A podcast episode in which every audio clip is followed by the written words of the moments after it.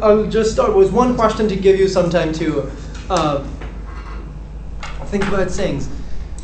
Um, where should I start? Yeah, maybe I'd say I'll start with a question to Michael on the on the behind schedule. So you know what what's really powerful with a report is how you show how a rigorous definition just changes the picture when you know, just you just change the definition. And I was thinking, this this question of behind schedule, you, you have this chart, like I was scribbling the question and then the next chart was exactly the, this question of what's the average construction time and like does that vary over time? So do we know when reactors are behind schedule, whether it is behind because the schedule was stupidly optimistic in the first place, or whether it's just over time we lost know-how, or like, do we have a sense of the reasons for the behind schedule and how they evolved over time? Uh, yes, we do have an idea. Uh, I think it, it is fair to say that on average, uh, the original planning Uh, was overly optimistic in one hundred percent of the cases, right. uh, not ninety-nine. I mean, it's, it's, it's pretty clear that where you find major discrepancies, uh, uh, you know, in terms of uh, construction delays, you know, the delays, you know, I mean, look at, look at Flamanville or Olkiluoto. You know, Olkiluoto uh, was the first of a kind. Uh, the construction started in two thousand five. It was supposed to start up in two thousand nine, and and I mean that was not going to happen. And you know, few people, analysts, believed when they started building that they would make that. So yes, there is overly optimistic plan, but that's not all. We see other patterns, and then we see a lot of differences from country to country. But there there are patterns. One of the pattern is that is quality assurance. That's very clear. And this goes from pouring concrete to welding to um, a management oversight. I mean, it's, it's throughout, from the very basics to overall management. Uh, I don't know how many times the project manager has changed for the finished project. I mean, it's, it's, they, they, you know, and they brought in the, the uh, Ingénieur des Mines. I mean, they brought in the brightest minds in this country, right, to do the project management, and they're messed up as everybody else. Uh, so uh, you have a whole series of uh, issues that accumulate over time. What is interesting is, particularly interesting, is some, you know, when the A P one thousand was started building in, in uh, China, the whole concept of the A P one thousand, that was the Westinghouse sort of answer to the E P R, was to say, we do modular building. This is going to be very different. We, we have designed the reactors in a way that we can prefabricate these things to a larger extent in the, in the uh, factories. Mm-hmm. And so basically learning from shipbuilding, right? I mean, the Koreans pretend that's, that's what they did in the nuclear sector and why they're better than, historically better than other Uh, uh, countries uh, because they have applied this. But if you look at the result, uh, I mean the A P one thousand construction history is not better than the E P Rs. So what happened? Basically, one of the things is that the monitoring of the, the factories is much less in depth and much less effective than, than on site. So what, what happened is they moved problems that they usually have on construction mm-hmm. sites. They moved them into the factories, but they caught them often very late. For example, the entire uh, parts had to be rebuilt. The primary pumps, for example, had to be rebuilt for the A P one thousand uh, because they didn't work uh, in, the, in the first design. So there, there is it's accumulation of various various factors that, that really uh, lead to the overall, this overall pictures of, the, of, yes. of delay. Maybe I add one thing which I, I forgot to mention earlier, but we also look at, you know, the projection at the beginning of the year for the year in terms of startups. So when they say, when the industry says, or the utilities say, at the beginning of two thousand seventeen, we had sixteen reactors that were to be online by the end of the year. And reality was four. Four of sixteen uh, actually made it to the grid in that year. So it means that they're unable to even foresee the last year in the construction, uh, you know, in, in some to some degree uh, of precision. Thank you. Yeah. How does uh, massive subcontracting work into this picture? Uh, very much. It's one of the uh, one of the key uh, you know uh, patterns that we see. You have um, and you know communication is one of the key problems. Sure. Uh, it's uh, you know Olkiluoto had over fifty nationalities on the construction site. Over fifty, five oh uh, nationalities. In in Flamanville, we thought that this is France, right? I mean, this is nuclear dreamland. They will build, they will build these, these things with French workers. Well, not really. Uh, about the estimate is about one third is foreign, and leaving, you know, uh, human rights organizations on the side that intervened because these people were living under conditions that were unacceptable from a human. Uh, um, Uh, just this civil rights uh, um, uh, perspective. But the, the, the safety authority, the French safety authority, actually intervened at some point because they realized that there was a foreign worker that could not communicate with the people, I mean communicate language-wise, with the people he was responsible for. And you know, it's not so complicated. If you imagine this Portuguese cement worker discussing with his Polish colleague in pidgin English on a French construction site, how to do, you know, pour concrete to tech specs, uh, uh, nuclear tech specs. Uh, well, that might be a bit complicated, right? So yes, uh, and obviously subcontracting is a big part of that internationalization, this globalization uh, phenomenon on these on these huge construction sites. Any other question? Oh, please. Yeah, so how competitive is nuclear energy today uh, against other sources of energy? And I'm wondering, when, when we say competitive in the, in the electricity generation industry, what kind of metrics do government uh, consider? Is it just the cost or carbon emissions? Or yeah. Well, that, that is precisely the question behind uh, the work on civil military sector, because Uh, nuclear power is not competitive by any means uh, under any kind of criteria as new build. Okay. Uh, you cannot, if you apply market economy rules, you cannot build a nuclear reactor anywhere in this world, including in China, uh, anymore. And you know, in China it was very comfortable because it, it, for the industry, because they basically had a feed-in tariff as in as for Hinkley Point. I mean, it wasn't as high. But my understanding is was it was around seventy dollars the last time I've seen. I don't know what it is now, but uh, my understanding is also it has been going down significantly in China. So I don't think, uh, you know, this, I mean, for new build it's very clear. So the only question is how competitive it is when it exists. And when it exists, the economic performance is so different from one side to the other, from one reactor to the other, from one country to the other, that you have within a given country, like the U S. We know in two thousand fifteen, for example, the average O and M cost, so only operation and maintenance, no investment, was thirty-five dollars per megawatt hour. That's the official figure, on average. But the range was between about twenty-eight to some sixty-two. So more than simple to double. Uh, so other sixty-two dollars uh, per megawatt hour reactors competitive? No, they aren't. Very, very clearly not.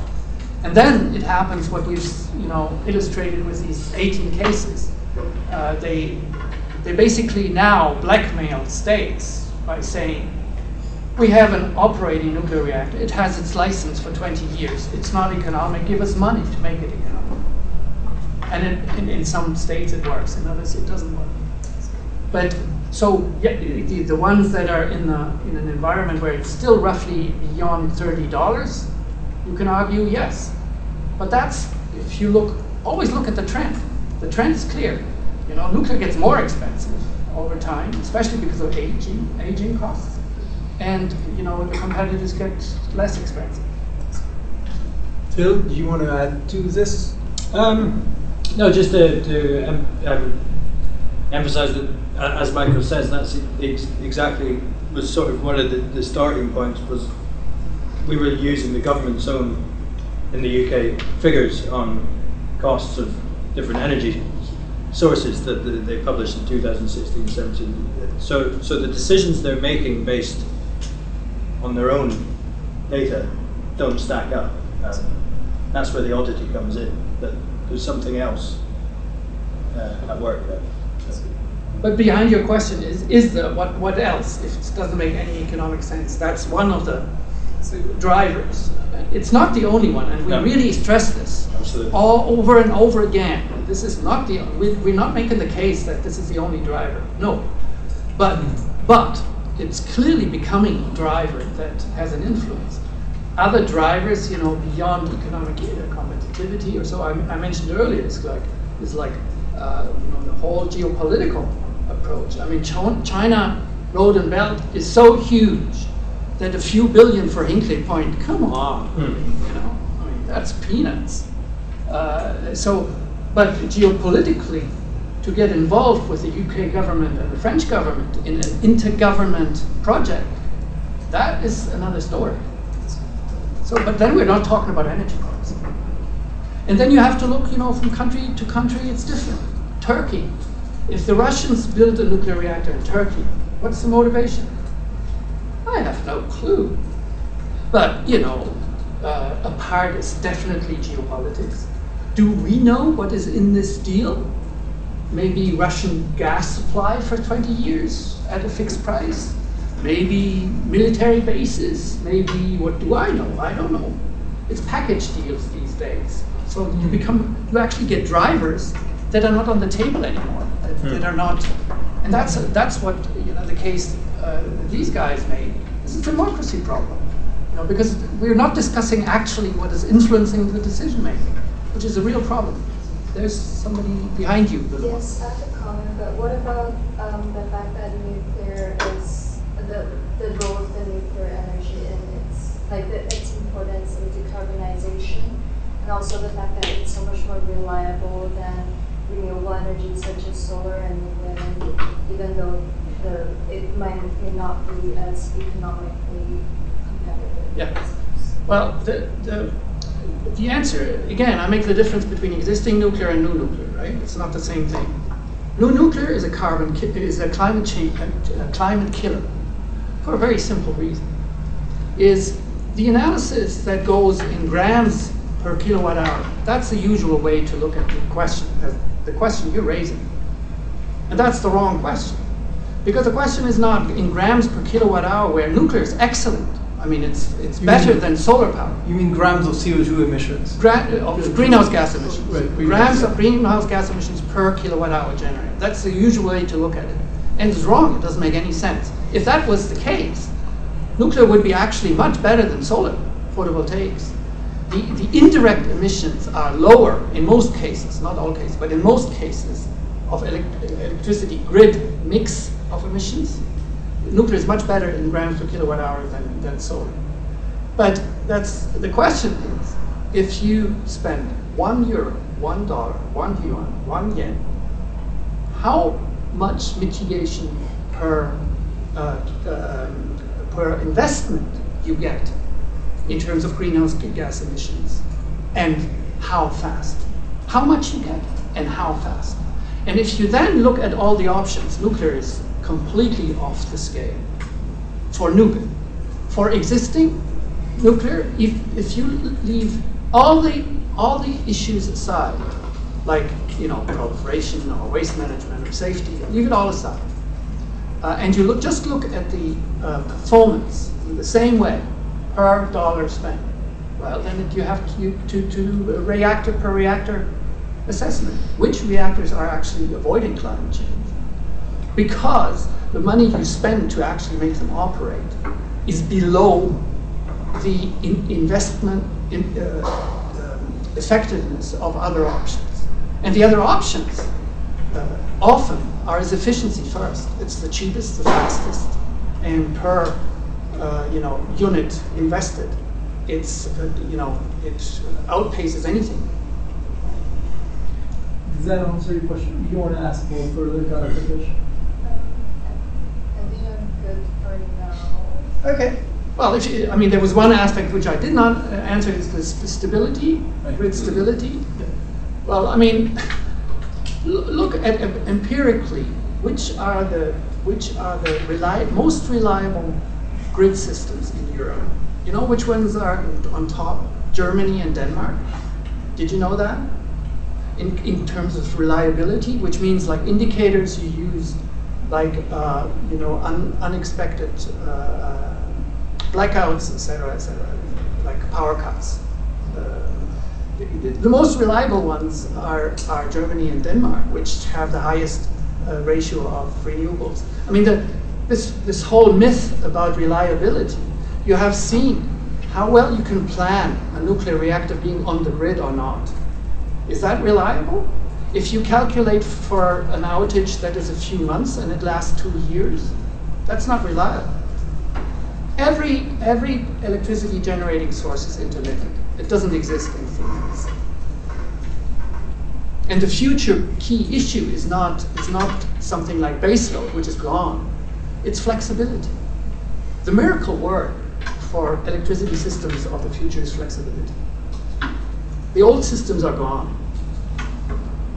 And so what, what do you believe would be the future of energy? Like which energy sources would be? Well, just look at the figures. I mean, look at the trend analysis of two hundred sixty-seven new gigawatts connected to the grid.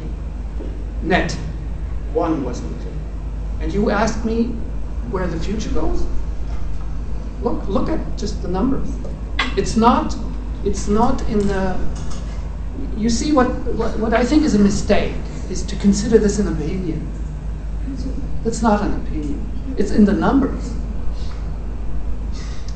Um, to, to, to push you on that, so to, to make that case, you also need to show, you, you basically also need to tell us about the previous reports, because you know, if that was true just for that year, one could say, okay, that's an episode or that's a trend.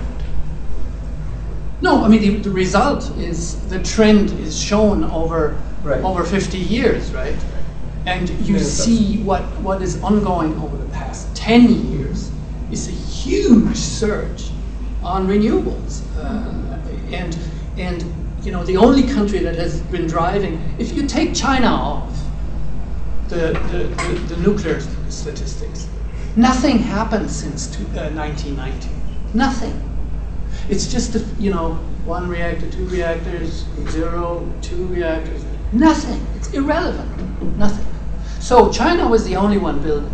And now China spent one hundred twenty-six billion dollars on renewables. That country, the pre precisely that country that made the difference over the past decade, has now spent a huge amount of money on renewables. Whether this continues or not, I don't know. Don't ask me crystal ball. Just look at what's what we know so far. You know, crystal ball, I tend to leave to others. Yes, uh, people could present. Oh yeah. So yeah, uh, I'm Clement Terme, research fellow for Iran at the International Institute for Strategic Studies.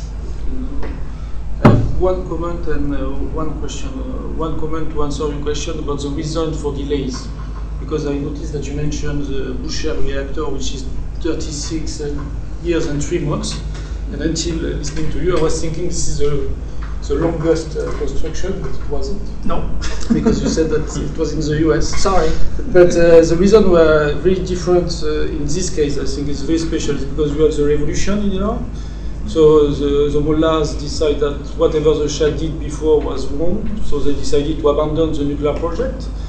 After you have the war with Iraq, so you have destruction uh, of the nuclear project, nuclear installation on Bushehr. And then when they wanted to restart the project, Siemens was the first company to do it, and they declined because of the political context.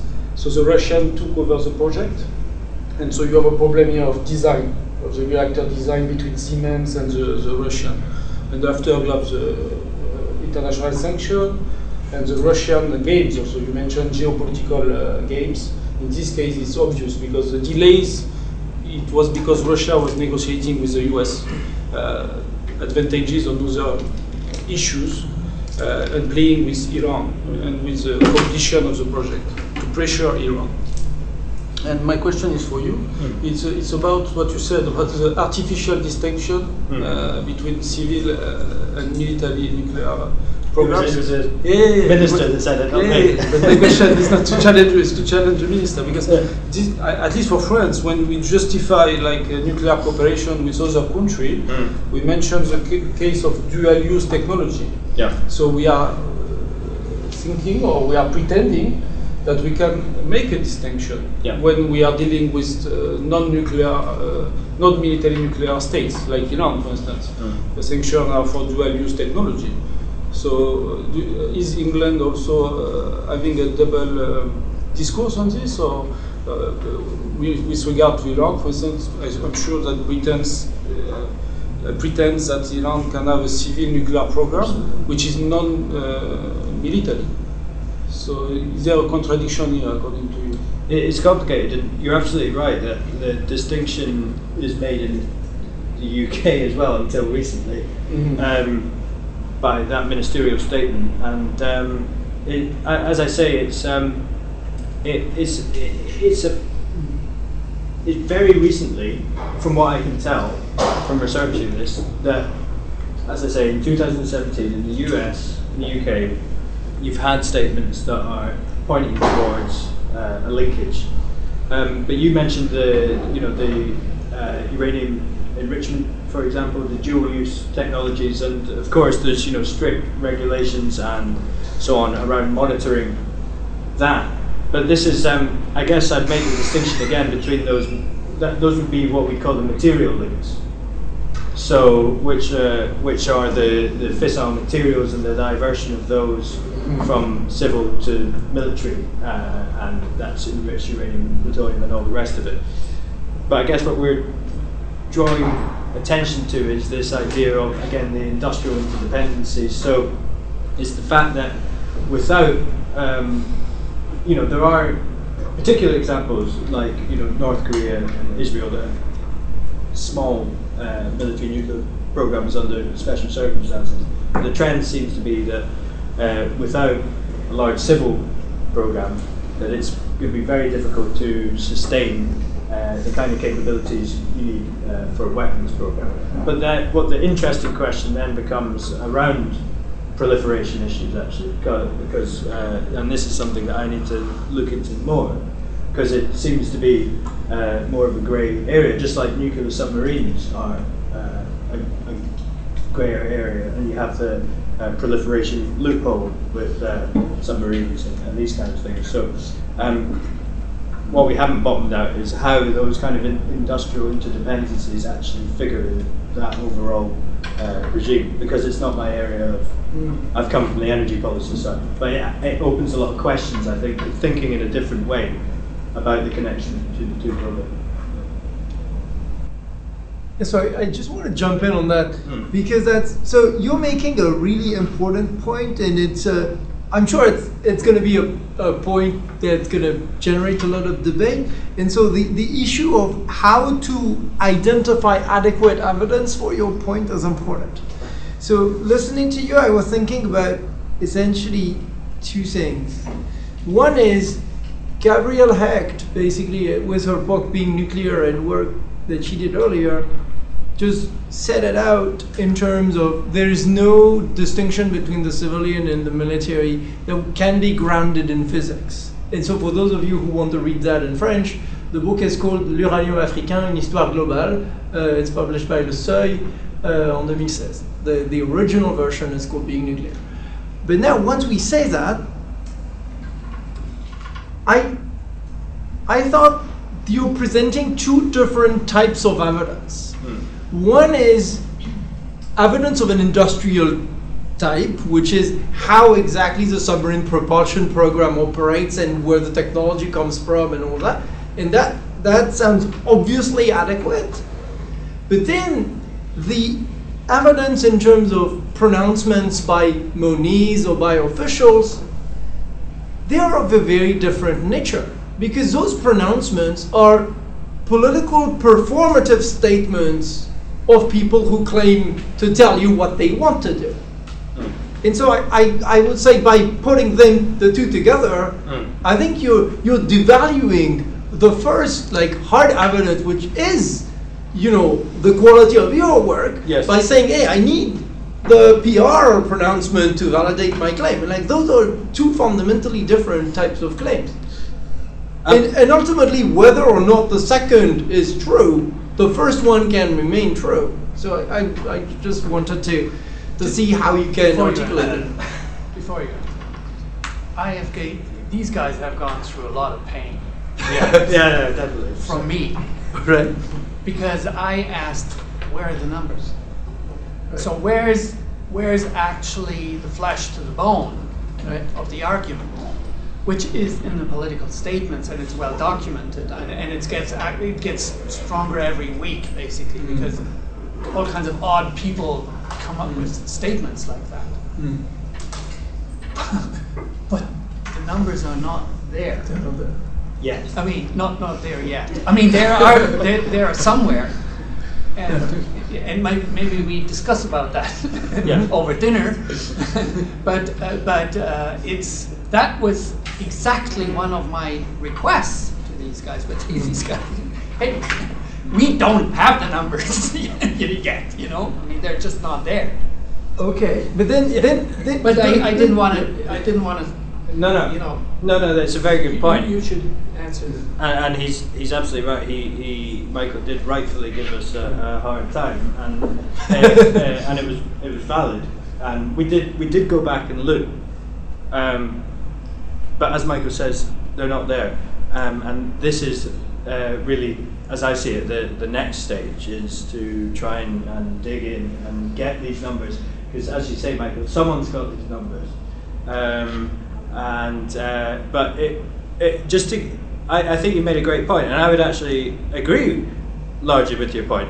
But the chronology is the key. Mm-hmm. So basically, we... The, the first batch of evidence that you, about, around the submarine industry, around what happened during the Blair era, we, you know, it, this it doesn't do justice really to the to the level of detail uh, going through military documents. Really, that that stuff was all got from going through submarine uh, documents. Where on the military side, they're very open about there's interlinkages between uh, the nuclear propulsion industry and the civil nuclear industry, and it's all over the documents and these kind of things. But nothing is said on the energy policy side until two thousand seventeen. So the, the important thing is that the chronology is vital, because you, you're absolutely right. It could just be political posturing, or it could be that uh, to a certain extent people have been forced to make these statements, because it's, it's going to be, it doesn't look good for the nuclear industry if you turn around and say, to the British people, for example, we told you this was all about climate change and everything. Actually, sorry, it's you're paying to um, sustain the submarine industry. So what do you do? They have to say it first. Right. They have to come clean and say, oh, it's always been like this, you know. So it's not a big reveal. So, uh, you know, we, the point is we got in there before them and documented all this stuff in two thousand three, two thousand six, and all this evidence, and it's only in two thousand seventeen that these statements have been pronounced. And the, the key question is, is it merely political posturing, uh, or is it that they've been pushed into a state of desperation because the nuclear decline has got so bad, as Michael's pointed out, that this has been, in, in a sense, revealed. So I take your point, there are two different points, two, but I think the chronology is vital in, in understanding them. So. I, I just want to come back for a second. So, so that, if I hear you two, then that's great news for your argument. But then, then, then there is one more step that you can take, which is easy to to take, even if you don't get the numbers.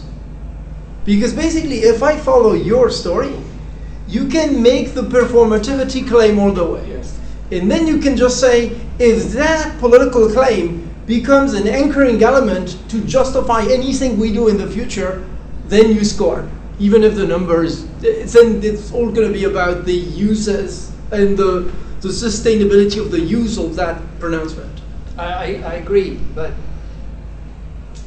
I have to think in the logic yeah. of the status report. Yeah. Right. You know, this might sound funny, but I do believe, strongly believe, that this report is successful because I have maintained a certain, uh, you know, ironclad rule into how writing these things, and it means that, you know, for research of that sort, it it's very difficult to put into that that context, and it's not enough for that report to. To make the point, as you say, it's not enough for me. Uh, I think we have to go a step further and look into what the numbers are. Oh, for example, you know, who, the, the, the, what does that mean, skills-based? What are we talking about? How many people where? You know, what schools? Where? You know, mm-hmm. where do they go uh, when when they they're graduating? Uh, you know, how how what does the overlap look like? One of the problems we, we, we had in the beginning, and, and where I, we, we had a discussion, is to create a new term. Mm. This is why we used interdependencies rather than links. Because link is a used term for, uh, you know, civil military uh, materials or facilities. This is not what this is about. This is different, right? Uh, this, is, this is very well documented all, all the way through. You know, even you, you, you know, in, in Parliament, in the National Assembly, they said very early on we have to optimize the civil for the military and vice versa. I mean, it's it's all documented. But what does that mean in terms of skills base? Why do they make a political point? You know, what what are the numbers that actually justify a political point on this? You know, that is that is I, I think that that would be, for me, that is important. From my from my perspective, this doesn't put into question at all what, you know, for, for example, all the work on the, the lack of democracy, I think, is crucial. It's a crucial debate because, you know, p if people make a, a decision on budgets in parliaments, they should know what they're voting for. You know, are we voting for, you know, Trident, or are we voting for an energy program? It's not the same thing, and the sa you can say the same thing. In a, in a country like Turkey, if the background is military bases for Russia or uh, Russian gas, don't sell us uh, nuclear kilowatt hours. If the real issue is another one, you know, I mean, you can. Yeah. It's, I mean, Iran is a different case. Every country is a different case. It's not a standard. There's no standard case. But it's interesting that in, in these different cases, they all of a sudden all all of them come up with this bizarre things. argument. Yeah. Isn't that strange? One of the one I want to, to ask you is, uh, I heard many times in Iran that if they are able to have a very uh, performant nuclear program, they will perform better in other economic fields. Is mm. that true? If you are able to have the... No, that's the Iranian myth. Yeah, the technology. And it's really if you have the nuclear technology, you're good everywhere.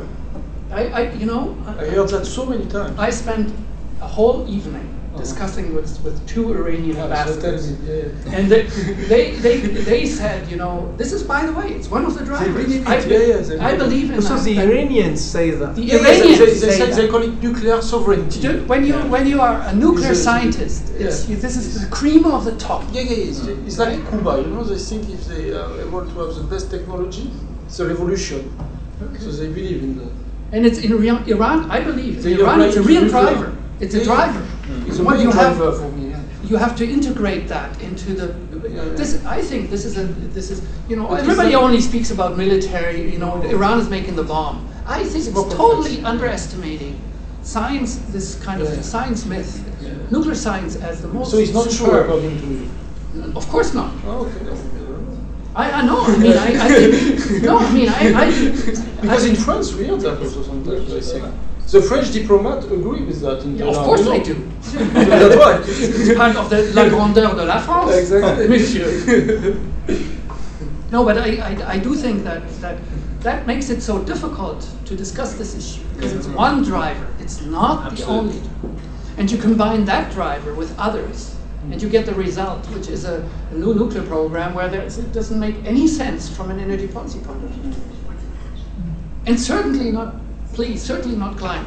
You know, that's that's really that's so far out of the way. You know, in in terms of uh, making sense these days. You know, to to put, and it's very interesting. You see, in France we have a situation where the government decided to bail out for four and a half billion a bankrupt company called Areva, right? Uh, bail out. I mean, what is it now? That company that was bailed out, right? It was basically dismantled, and it cost four point five billion to dismantle the company, plus another four four and a half billion or something like that capital increase for E D F. Did you see any kind of controversy around that decision making? None. This went through like nothing. Letter to the post office, you know, through the decision-making process in France. No debate. And then they decide they cut in half the, the money, public support for efficiency in, in, in buildings. This is so insane from a climate perspective, because per, per euro invested in building efficiency, you gain faster, much faster, and much more on emissions than you gain with bailing out a bankrupt nuclear company. And, and that is why we need that, that debate as a holistic debate, I believe, you know, where we need to look at the various drivers that actually lead, whether it's in Iran or, or you know, where it doesn't make any sense to build nuclear power plants, I think. You know, it, it, it doesn't make it more sense anywhere else, but the drivers, that's why we need to understand the drivers. Yeah, Phil? Yeah, no, just, I, I, just to really emphasize, I, I think it's such a crucial point, and thanks for emphasizing, Michael, that with this military thing, it really it is one amongst uh, a variety of drivers. We are not saying uh, it's all because of the submarines or this kind of thing. You know, there's many things going on. But what I think is interesting is you see statements by government now on U K nuclear that they don't even really mention the climate thing. They don't mention what they do mention is sustaining the supply chain and and the importance of doing that. And I just find that really interesting, because what is it about nuclear and not other technologies that you have to sustain the supply chain just to su sustain the supply chain? Uh, Andy always makes the point about the horse and cart wasn't prevented from going obsolete because of sustaining the supply chain around it. So there's something particular going on, uh, and that, that, that gets to the heart of those kind of industrial interdependencies. We didn't get out of the Stone Age because we don't have any stone. Right. Yeah. Any other questions? Yes, please. Uh, I have a short question regarding uh, uh, strategic autonomy or sovereignty. Uh, I'm just wondering to what extent uh, foreign investments are regulated. You mentioned Chinese investments. Uh, I'm really aware of the situation in Flamanville, for instance, is one third of foreign investments. How? Well, it's it's pretty simple. In, in nuclear power, there is no private money anymore. And you know, I mean, the Chinese companies are state companies, uh, with the exception of C G N, that actually is the only Chinese company in like state held company that, that is at the stock market in Hong Kong. But it's also interesting to see that they're at, they were like maybe last week or the week before at the historic low. So, which is very interesting, because they have invested in Hinkley Point, uh, and they have invested in um, Taishan. Uh, so you would think that if Taishan started up, that it's reassuring for the Uh, so, so you would think that investors are re reassured by starting up a reactor like Taishan. Well, not really. I mean, it didn't have any effect on on the stock value in Hong Kong. So, private forget private money. It's basically all public money. I mean, that, that, that, it, it's peanuts that, that is in there yet as, as private private money. Great.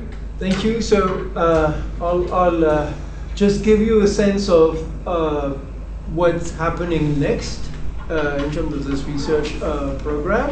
And uh, we will give a round of applause to uh, Michael and Phil. Uh,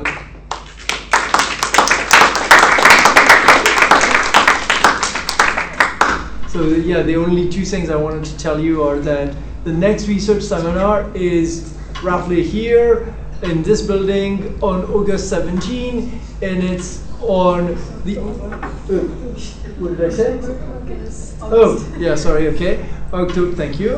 October seventh, we'll do something before August. Uh, October seventeenth, uh, and it's on the early years uh, of the French nuclear weapon program uh, between fifty-eight and sixty-two, and how it relates to both Uh, institutionalization of decision-making processes and protest movements, and it's by Doctor Gray Anderson. Um, the other thing is that you can follow us, us being the Nuclear Knowledges Program, on Twitter and now on Facebook, I understand. Uh, so, you know, please uh, don't hesitate to come back or to send me or them an email if you have a question or anything. Thank you again. Thank you. Thank you.